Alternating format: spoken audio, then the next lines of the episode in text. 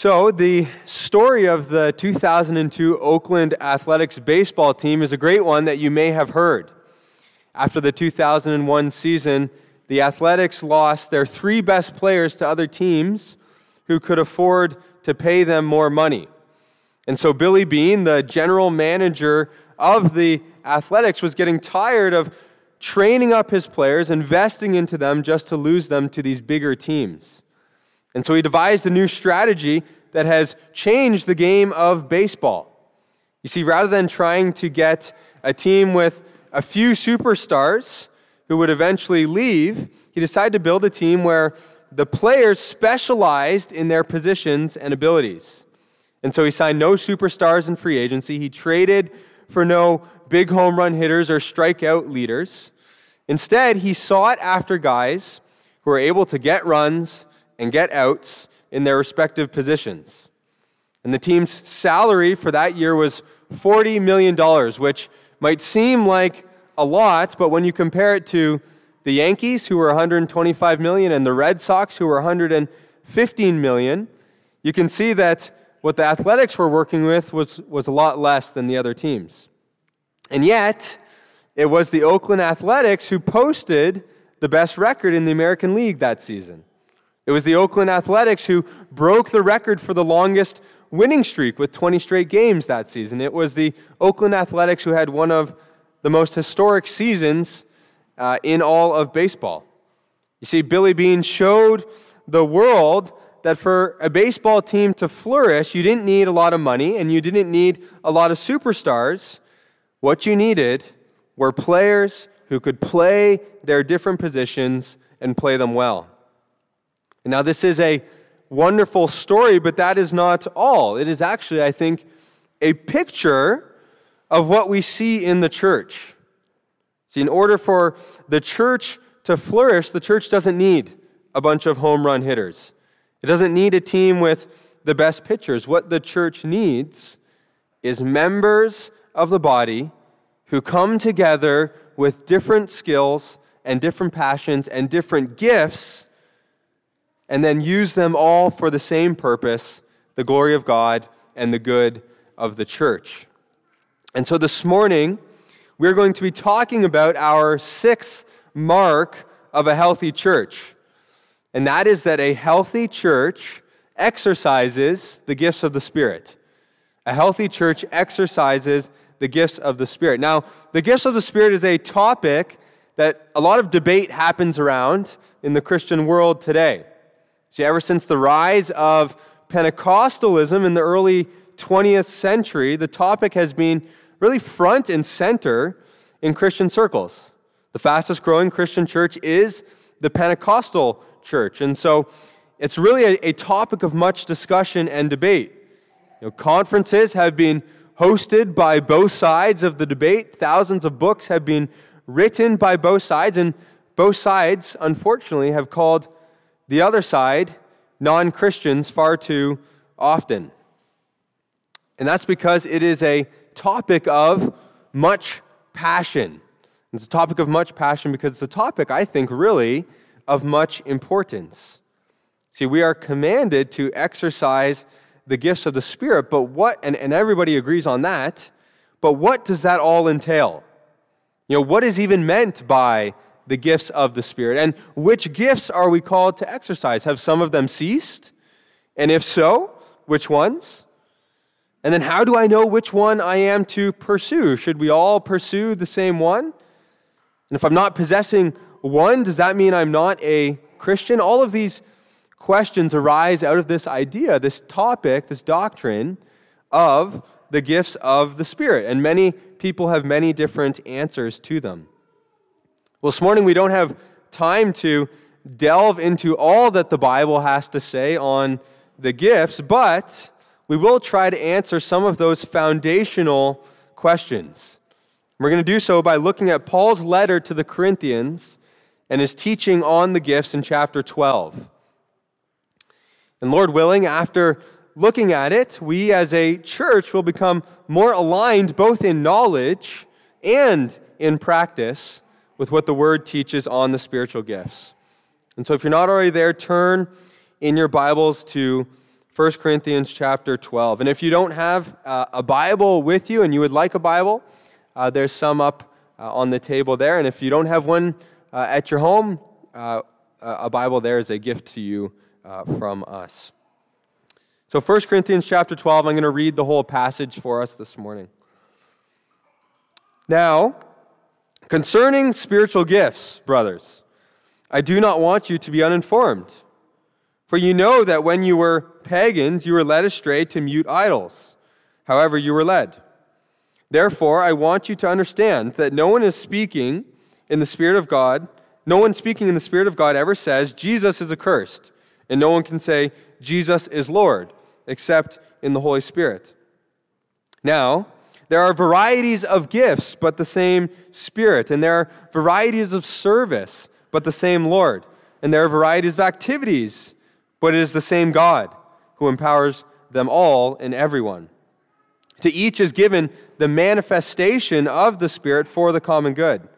For to one is given through the Spirit the utterance of wisdom, and to another the utterance of knowledge according to the same Spirit, and to another faith by the same Spirit, to another gifts of healing by the one Spirit, to another the working of miracles, and to another prophecy, and to another the ability to distinguish between spirits, and to another various kinds of tongues, and to another the interpretation of tongues. All these are empowered by one and the same Spirit who apportions to each individually as he wills. For just as the body is one and has many members, and all the members of the body, though many, are one body, so it is with Christ. For in one spirit we were all baptized into one body, Jews and Greeks, slaves and free, and all were made to drink one spirit. For if the body does not consist, for the body does not consist of one member, but of many. If the foot should say, Because I am not a hand, I do not belong to the body, that would not make it any less part of the body. And if the ear should say, Because I am not an eye, I do not belong to the body, that would not make it any less part of the body. If the whole body were an eye, where would the sense of hearing? If the whole body were an ear, where would be the sense of smell? But as it is, God arranged the members in the body, each one of them, as He chose. If all were a single member, where would the body be? As it is, there are many parts, yet one body. The eye cannot say to the hand, I have no need of you, nor again the head to the feet, I have no need of you. On the contrary, the parts of the body that seem to be weaker are indispensable. And on those parts of the body that we think less honorable, we bestow the greatest honor. And our presentable parts are treated with greater modesty, which our more presentable parts do not require. But God has so composed the body, giving greater honor to the part that lacked it that there may be no division in the body, but that the members may have the same care for one another. If one member suffers, all suffer together. If one member is honored, all rejoice together.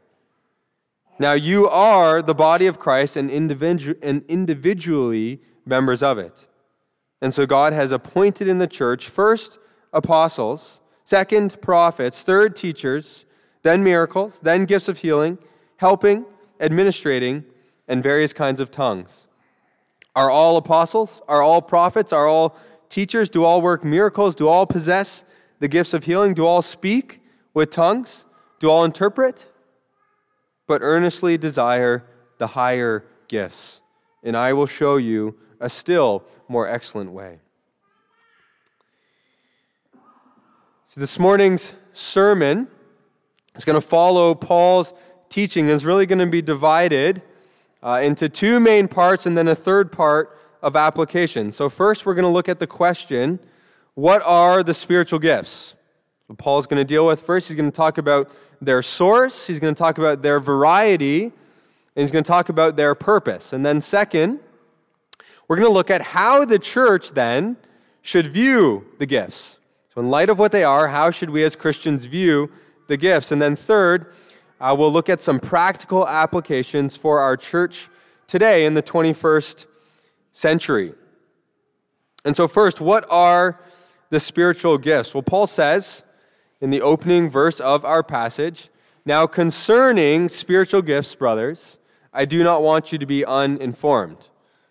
And Paul, if you've read through 1 Corinthians, you'll notice that he likes this little phrase, now concerning. Because what he's doing is he's, he's dealing with certain things that are happening, usually uh, unfortunate things that are happening in the church at Corinth. He used it back in chapter 7, uh, where he talks about marriage and remarriage. He's, he, and, and, sorry, and singleness. He used it back in chapter 8 when he talks about offering, eating food that's been offered up to idols. He talks about in chapter 16 when he's dealing with the collection that's for the saints, and he uses it here as well in chapter 12 when he says, Now concerning the spiritual gifts. And that's because throughout the book of 1 Corinthians, we see that the Corinthians, they have a slightly warped view of the spiritual gifts. See, they were alienating, or sorry, elevating one gift above another, likely the gift of tongues, based on what Paul says in 1 Corinthians 14. And they were elevating it to the point that they were alienating their fellow Christians who didn't have that gift within the congregation. They were making them feel less spiritual and less needed because they couldn't speak in tongues. And so that's really why Paul is writing here. He wants to clarify a few things for them regarding the spiritual gifts. And specifically answers the question well, what are the spiritual gifts? And this is what we're going to spend our time unpacking. And the definition I think that we get from Paul's teaching is this that the spiritual gifts are a variety of abilities and actions that are empowered by the Holy Spirit and used for ministering, serving, and building up the church. Let's say that definition again. The spiritual gifts are a variety of abilities and actions that are empowered by the Holy Spirit and used for ministering, serving, and building up the church. And so we see that this definition has really three components to it it's got the source of the gifts, it's got the variety of gifts, and it has the purpose of the gifts. So let's look at each of those. First, the source of the gifts. Look in your Bibles at verse 4 to 6. Now, there are a variety of gifts, but the same Spirit. And there are varieties of services, but the same Lord. And there are varieties of activities, but it is the same God who empowers them all in everyone. So we see that no matter the gift, there is only one source, and that source is the Trinitarian God. We saw in verses in those verses, each member of the Trinity is mentioned. The same Spirit, the same Lord, which is the most common title used for the Lord Jesus Christ, and the same God, which is the title most commonly used for the Father.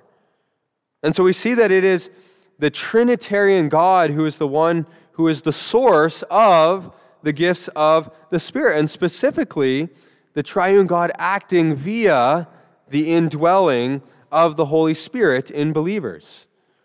See, one of the greatest gifts of salvation is that we is that is that when we repent of our sins and place our faith in Jesus Christ, the Holy Spirit of God dwells within us. Now, this is the same Spirit who in Genesis chapter 1 hovered over the waters, the agent of creation. This is the same Spirit who empowered the judges and the prophets and the kings. This is the same Spirit who guided the writing of every book of the Bible that we now hold in our hands. That same Spirit dwells within us the very moment that we are born again. And He dwells within us not to simply sanctify us, to convict us, to teach us, and to comfort us, but also to empower us for the work of the ministry.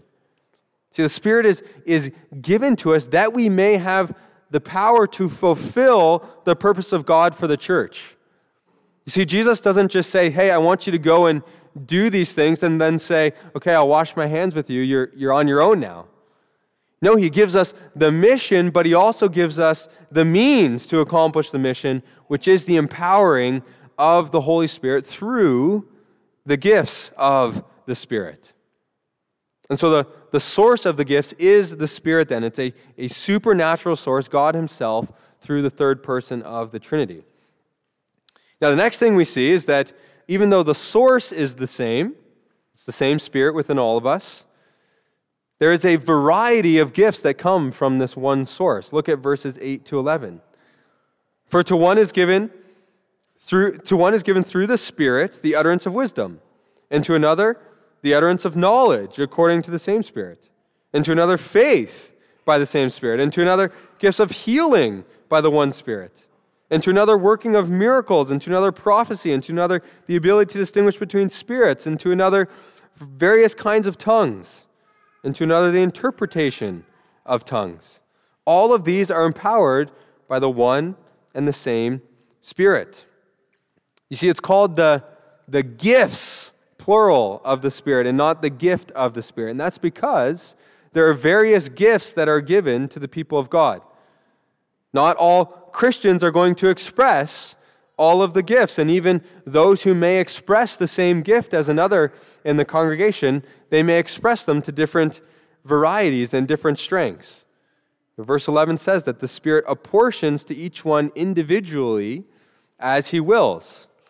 And so the point then is that there's meant to be a variety of gifts. God is not a, a cookie cutter God. God's not a God doesn't have a, a factory line assembling us when we were Christians, where we all come out exactly the same way. You know, we come out differently with different end products expressing different gifts that are given by the Spirit. And I think sometimes in our, our minds we can boil down the gifts to just a, a few and eliminate, and eliminate this variety. You know, if someone is a, is a good teacher, we'll often say, wow, that person has the gift of teaching. But then if someone's a good administrator, we often don't say, wow, that person has the gift of administrating. It's because we can forget in our minds that there is a variety of gifts. It's not just, you know, the very loud and prevalent gifts. There's a variety that God has given. And so let me read for you all of, all of the gifts that are mentioned in the New Testament so you can get an understanding of this variety. And maybe you can get an understanding of perhaps the area that the Spirit has gifted you in. And this comes from our passage, but also from there's a list in Romans 12 and there's a list in Ephesians 4:11. And so here they are. There's a word of wisdom, a word of knowledge, which I'm not exactly sure what the difference is between those. Uh, there's faith, gifts of healing, miracles, prophecy, distinguishing between spirits, tongues, the interpretation of tongues, an apostle, a teacher, helping, administration, serving, encouraging, generosity, leadership, mercy, evangelism, and shepherding. And so we see that it's, it's quite a long list that of gifts that the Spirit uses us. And I'm not even sure if that's an exhaustive list. Um, you see, when he gives the list, not every gift is mentioned in every list that he gives. And so there may even be more that the Spirit empowers uh, people to do for the building up of the church. And so Paul is essentially then saying to the Corinthians that you might be speaking in tongues or prophesying, but that's not the only gift. Your brother or your sister over there who's maybe waiting on tables or visiting the orphans or continuing in, in prayers of faith for the sick of the church, they also possess the gifts of the same Spirit. There's a variety of gifts that have been given. And so now we know the source of the gifts, which is the Holy Spirit. We know that uh, even though it is the same Spirit, He gives a variety of gifts. But then we ask ourselves, for what reason? You know, why does God give His church the gifts? Why does He empower us with the gifts? And we see that in verse 7. Verse 7 says, To each is given the manifestation of the Spirit for the common good.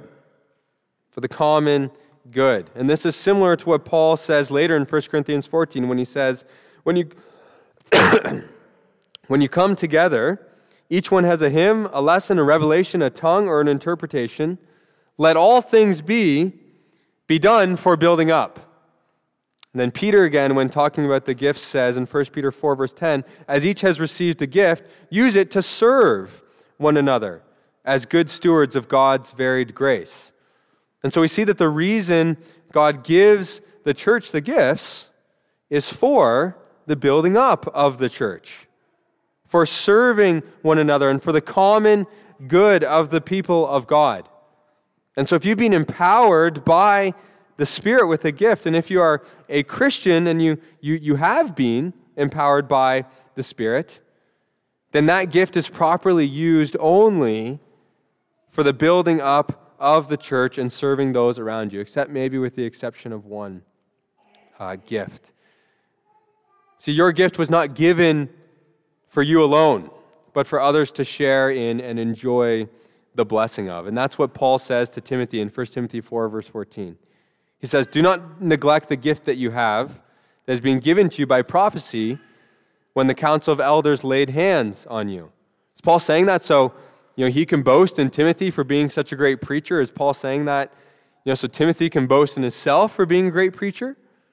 No, Paul's saying that so that Timothy will exercise his gift and the congregation will reap the benefits of that. Exercising gifts is for the good of others. Now, there's an objection I quickly want to raise. See, on the debate regarding the gifts, there's really two sides. And within those two sides, there's kind of subgroups within it. Now, the one side says that all of the gifts, except for apostleship, continue to be manifested in the church today. And these people are called continuationists because they believe that the gifts continue on. And the other side of the debate says that though many gifts are still seen today in the church, certain gifts such as miracles or healing or prophecy or tongues, they've ceased with the age of the apostles.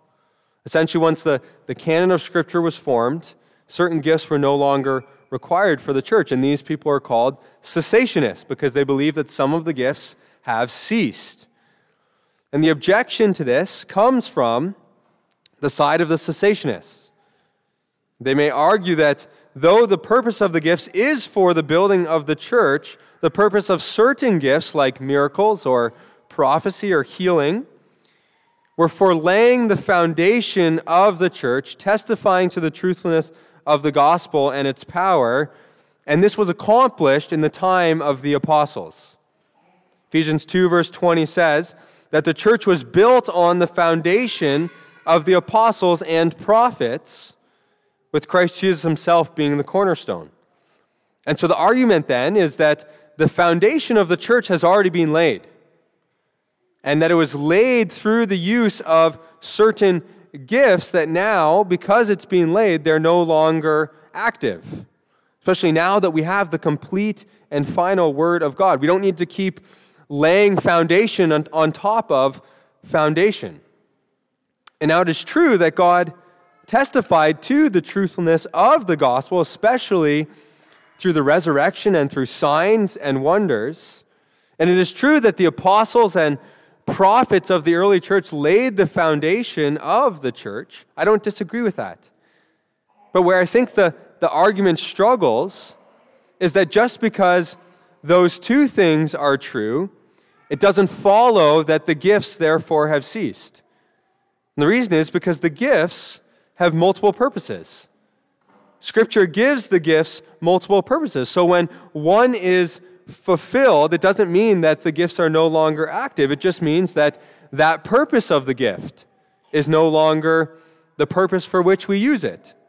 We don't relay the foundation of the gospel again when we exercise the gifts of the Spirit. But we do see that there are other purposes laid out for us, like here in 1 Corinthians verse 12. To each is given the manifestation of the Spirit for the common good. And so then looking back at our question, you know, what are the spiritual gifts? I think Paul has sufficiently answered the question. The spiritual gifts are a variety of abilities and actions laid out for us in Scripture that are empowered by the Holy Spirit and used for ministering, serving, and building up the church. Okay, so now there's the first part. We know what the gifts are. And we can move on to our second question, and this is where we're going to get a little bit more practical. How should the church view the gifts? How should we think about it in light of that is, that is what the spiritual gifts are? What do we do in response to the fact that God has given us these as the people of God? Well, first, Paul tells us that we should seek unity not through uniformity in gifts, but through diversity in gifts. Now, this is often the opposite of the way that we think. We tend to associate or congregate with people who are like us and who are gifted in the same things as us. You know, we tend to seek unity not through diversity, but through uniformity. You know, by all having the same thoughts and, and, and the same mind, not disagreeing with anyone on anything. But we see here that Paul says that true unity actually comes through diversity. And we see this kind of scattered throughout verses 14 to 20. You know, Paul says, As it is, there are many parts, yet one body. That's verse 20. He says, The eye cannot say to the hand, I have no need of you, nor again the head to the feet, I have no need of you. And up in verse 14, it says, For the body does not consist of one member, but of many. In verse 17, if the whole body were an eye, where would the sense of hearing? If the whole body were an ear, where would be the sense of smell? But as it is, God arranged the members in the body, each one of them, as He chose. If all were a single member, where would the body be? See, Paul here is arguing that the church of God, it's not made up of only one member or one spiritual gift. If it was, it would, it would not actually be a full and complete and unified body. If everybody were the mouth, well, you don't have a body, you just have a collection of mouths. If everyone in the body were the hands and feet, you wouldn't have a body, you'd just have a collection of hands and feet. So, for a church to be a healthy church, it requires a variety in the expression of the gifts. The collective unity of the body is accomplished then not through uniformity, everyone being the same and looking the same and having the same gifts, but through diversity. And that's one of the problems with some modern Christianity that says, I don't need the church. You know, I can be a Christian and I can read my Bible and I can be led by the Spirit in my own life. I don't need to come together with the church. And that's, that's not what the Bible teaches. The Bible teaches that if you are a Christian, you become a member of the body. Otherwise, you're just a mouth, or you're just hands, or you're just an ear. The church is a collection of people with different gifts given by the Spirit to form one whole and complete church. It's like a hockey team.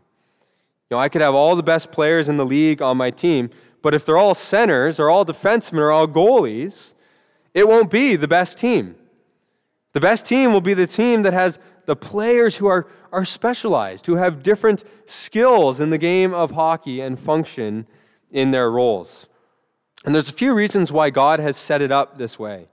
God has designed the church intentionally this way. First, it allows for all the needs of the church to be met. You see, a church that only has teachers may focus too much on teaching doctrine and instructing to the point that they fail to care for and serve the widows and the needy in the church. Or a church that focuses too much on the gift of generosity and giving to the church may have lots of money to give towards the kingdom of God, but if there's no gifts of discernment within the church, they may squander that money on useless endeavors. See, having this variety of gifts, therefore, allows not only the, the church to flourish the most, but also all of the needs to be properly and biblically met in the church. It allows for the church to fulfill all the areas of ministry that the Lord Jesus has given us here on this earth. And then a second reason God sets it up this way is because having a diversity of gifts rely causes the church to rely and depend on one another. That's why Paul says later in verse 26 if one member suffers, all suffer together. If one member is honored, all rejoice together. See, in the 21st century context, this idea of depending on one another is not something we really like to do. Even in church, individualism is, is very prevalent. We enjoy the company of fellow believers, but we don't actually need them. But that's just not true. See, God has woven diversity into the church so that if any part is being neglected or is absent, there is going to be a lacking in your own ministry and in the ministry of the church. You can't walk the Christian life on your own in the way that Jesus has called you to. It's just that simple. You need other believers in your life. And then you need to think to yourself, you don't just need other believers that are like you, that are gifted like you, but you need a variety of believers, even the ones you don't have that much commonality with, because it's in that diversity that the unity of the church functions and is formed. That's why it's important that when you come here on Sunday morning, and I challenge you guys to do this, don't just come every Sunday and talk to the same one or two families. You know, go and, and, and, and talk and, and serve with and, and learn about other members in this church that you might grow yourself as a Christian. You need them. So, now on a, a similar note, a second thing that we need to understand as a church about the gifts is that no gift should be looked down upon and no gift should be elevated too high. Look at verse 21 to 26. The eye cannot say to the hand, I have no need of you, nor again the head to the feet, I have no need of you. On the contrary, the parts of the body that seem to be weaker are indispensable. And on those parts of the body that we think less honorable, we bestow the greatest honor. And our unpresentable parts are treated with greater modesty, which our more presentable parts do not require. But God has so composed the body, giving great honor to the part that lacked it, that there may be no division in the body but that the members may have the same care for one another. See, Paul here, he's, he's now dealing with those in the church who are elevating the gift of tongues, but this argument can apply to any gift in the church. We shouldn't elevate one gift too highly that we begin to despise or look down upon those who have other gifts. When we do that, it creates a warped or inflated body. It's like one of those, I don't know if you've ever been to this, like a, a house of mirrors. You go in and you stand there in the mirror, and your head is massive, but your body's really tiny and skinny. Or your eyes are, are bulging out of your head, and the rest of your features are really small. That's what happens when the church begins, that's, that's what we look like when we begin to elevate certain gifts at the expense of others. See, there's no, there's no ranks of Christian based on the gifts that we have. I, as a as a pastor in this church, I'm not more spiritually enlightened than the rest of you because I think at least I have the gift of teaching. I'm simply a member of the body, just as we all are. And if my gift is, is elevated above that of other gifts in ministry, we just become a church with a, a big, oversized, inflated mouth. See, no gift is, is more essential than any other gift. And that's Paul's argument in the next chapter. In 1 Corinthians 13, he, he talks about how all of the gifts, it doesn't really matter which gift you have. What matters is that are you expressing that gift in love? Paul says that, that your gift, you could be doing all of these wondrous things, the power of God seen. But if you have love, if you, if you don't have love, you're nothing. What matters is not so much the gift, but the, the purpose for which we use the gift and the attitude of love in which we use it. And so now the final point under how the church should view the gifts is that we should seek and desire them. Look at verses 27 to 31. Now, if you are the body of Christ, and in, now you are the body of Christ and individually members of it. And God has appointed in the church first apostles, second prophets, third teachers, then miracles, then gifts of healing, helping, administrating, and various kinds of tongues. Are all apostles? Are all prophets? Are all teachers? Do all work miracles? Do all possess the gifts of healing? Do all speak in tongues? Do all interpret? But earnestly desire the higher gifts. And so Paul says here that we should earnestly desire the higher gifts. Now, some think that higher gifts means the miraculous gifts, gifts like you know, tongues, prophecy, miracles, and healing. But I think that's an assumption that's brought on the text and not out of the text itself. See, in Paul's mind, when we read his, his argument collectively, taking 1 Corinthians 12, 13, and 14 all together, we see that Paul views the higher gifts simply as those gifts that build up the church more and are more for the benefit of others. And that's why Paul in 1 Corinthians 14 prefers prophecy over the gift of tongues. Because prophecy at that time in the church was more beneficial for the building up of the people of God. But this may be different depending on the context of the church. You know, if the church is in a season where the, it needs the gift of evangelism, then seek the gift of evangelism. That is the higher gift. If the church is in a season when it's lacking teachers or wisdom or knowledge, then seek the gifts of teaching or wisdom or knowledge. That is seeking the higher gifts. And your motivation in, in seeking them must be pure. See, is your motivation to elevate self, to get more attention, to get more gratitude from your fellow believers? Or is your motivation what Paul says it is, the building up of the church? See, God has given us the gifts of the Spirit to bless others, and it's only then will we receive joy in seeking the gifts of the Spirit. And it will be with joy that we then use the gifts of the Spirit to grow in communion and service for our fellow believers and our Lord. And I want to get to some final points then of application for, for our church, for Evergreen Chapel.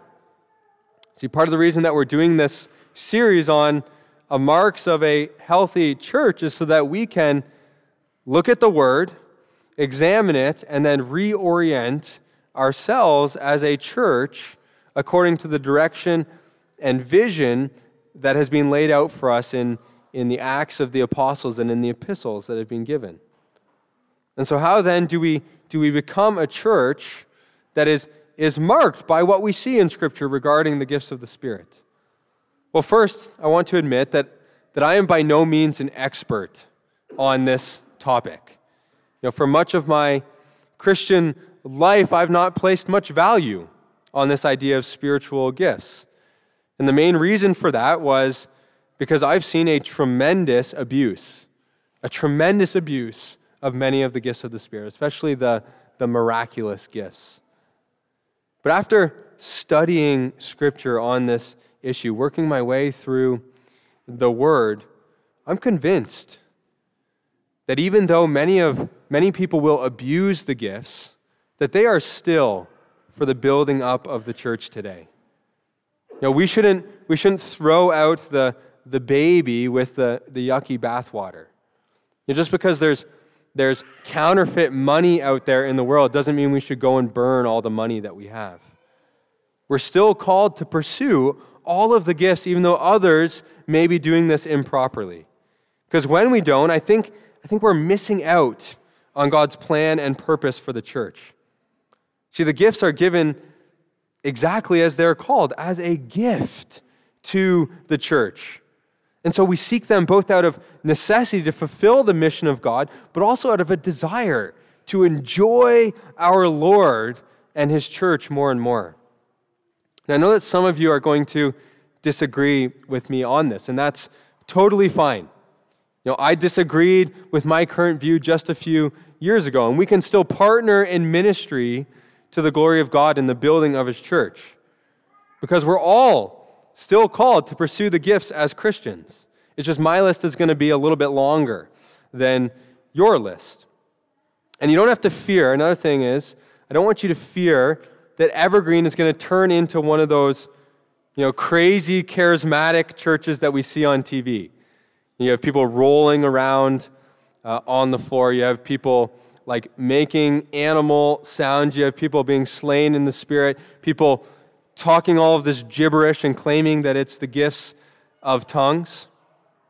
You know, when we seek the gifts, we seek it within the bounds of God's word and according to how God's word has laid it out, which is to be done in order and with reverence and according to his word. And so then, if you're like me and this is somewhat new to you, where do we start as a church with seeking the gifts? You know, how do we move from being theological continuationists to practical continuationists? Well, first, and this is essential, we need to ask God. We need to ask God to give us the gifts. See, God delights in giving his children good gifts. He wants to see his church built up and equipped for the work of the ministry. And so we ask him, and, and if it is his will, if it is to accomplish his purpose, why would God not give them to us?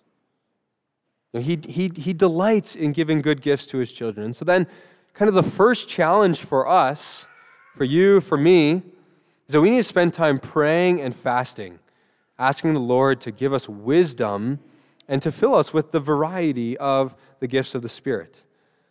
And you might think to yourself, okay, well, what do I ask God for?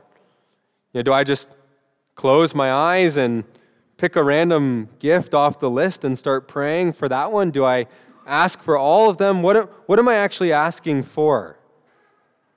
I think what, what, what we've seen from this passage is that gifts are for the building of the church. And so, what you need to ask yourself is what does the church need right now to be built up? You know, do we need more teachers? I think so. Do we need more evangelists? I think so. Do we need more generosity? Do we need more men and women of faith? Do we need more prophetic voices in the church and in the culture? What does the church need now? I think that's where we can start by seeking those gifts in our life.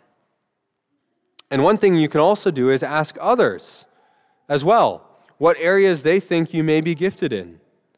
Sometimes we're unable to see our gifts as well as others are. Maybe then someone else can speak wisdom into your life and say, hey, I think that the Spirit has gifted you in leadership, or I think that the Spirit has gifted you in faith or in serving. You know, the people of God help the people of God discover and practice their gifts. And then, what you do is you take advantage of, of opportunities to practice those gifts. You know, pursue different avenues of ministry and see if the Lord blesses that pursuit. That's what, that's what Paul says to Timothy in 1 Timothy 4. He says, Do not neglect the gift that has been given to you. Then he says, Practice it and immerse yourself in it for the building up of the church.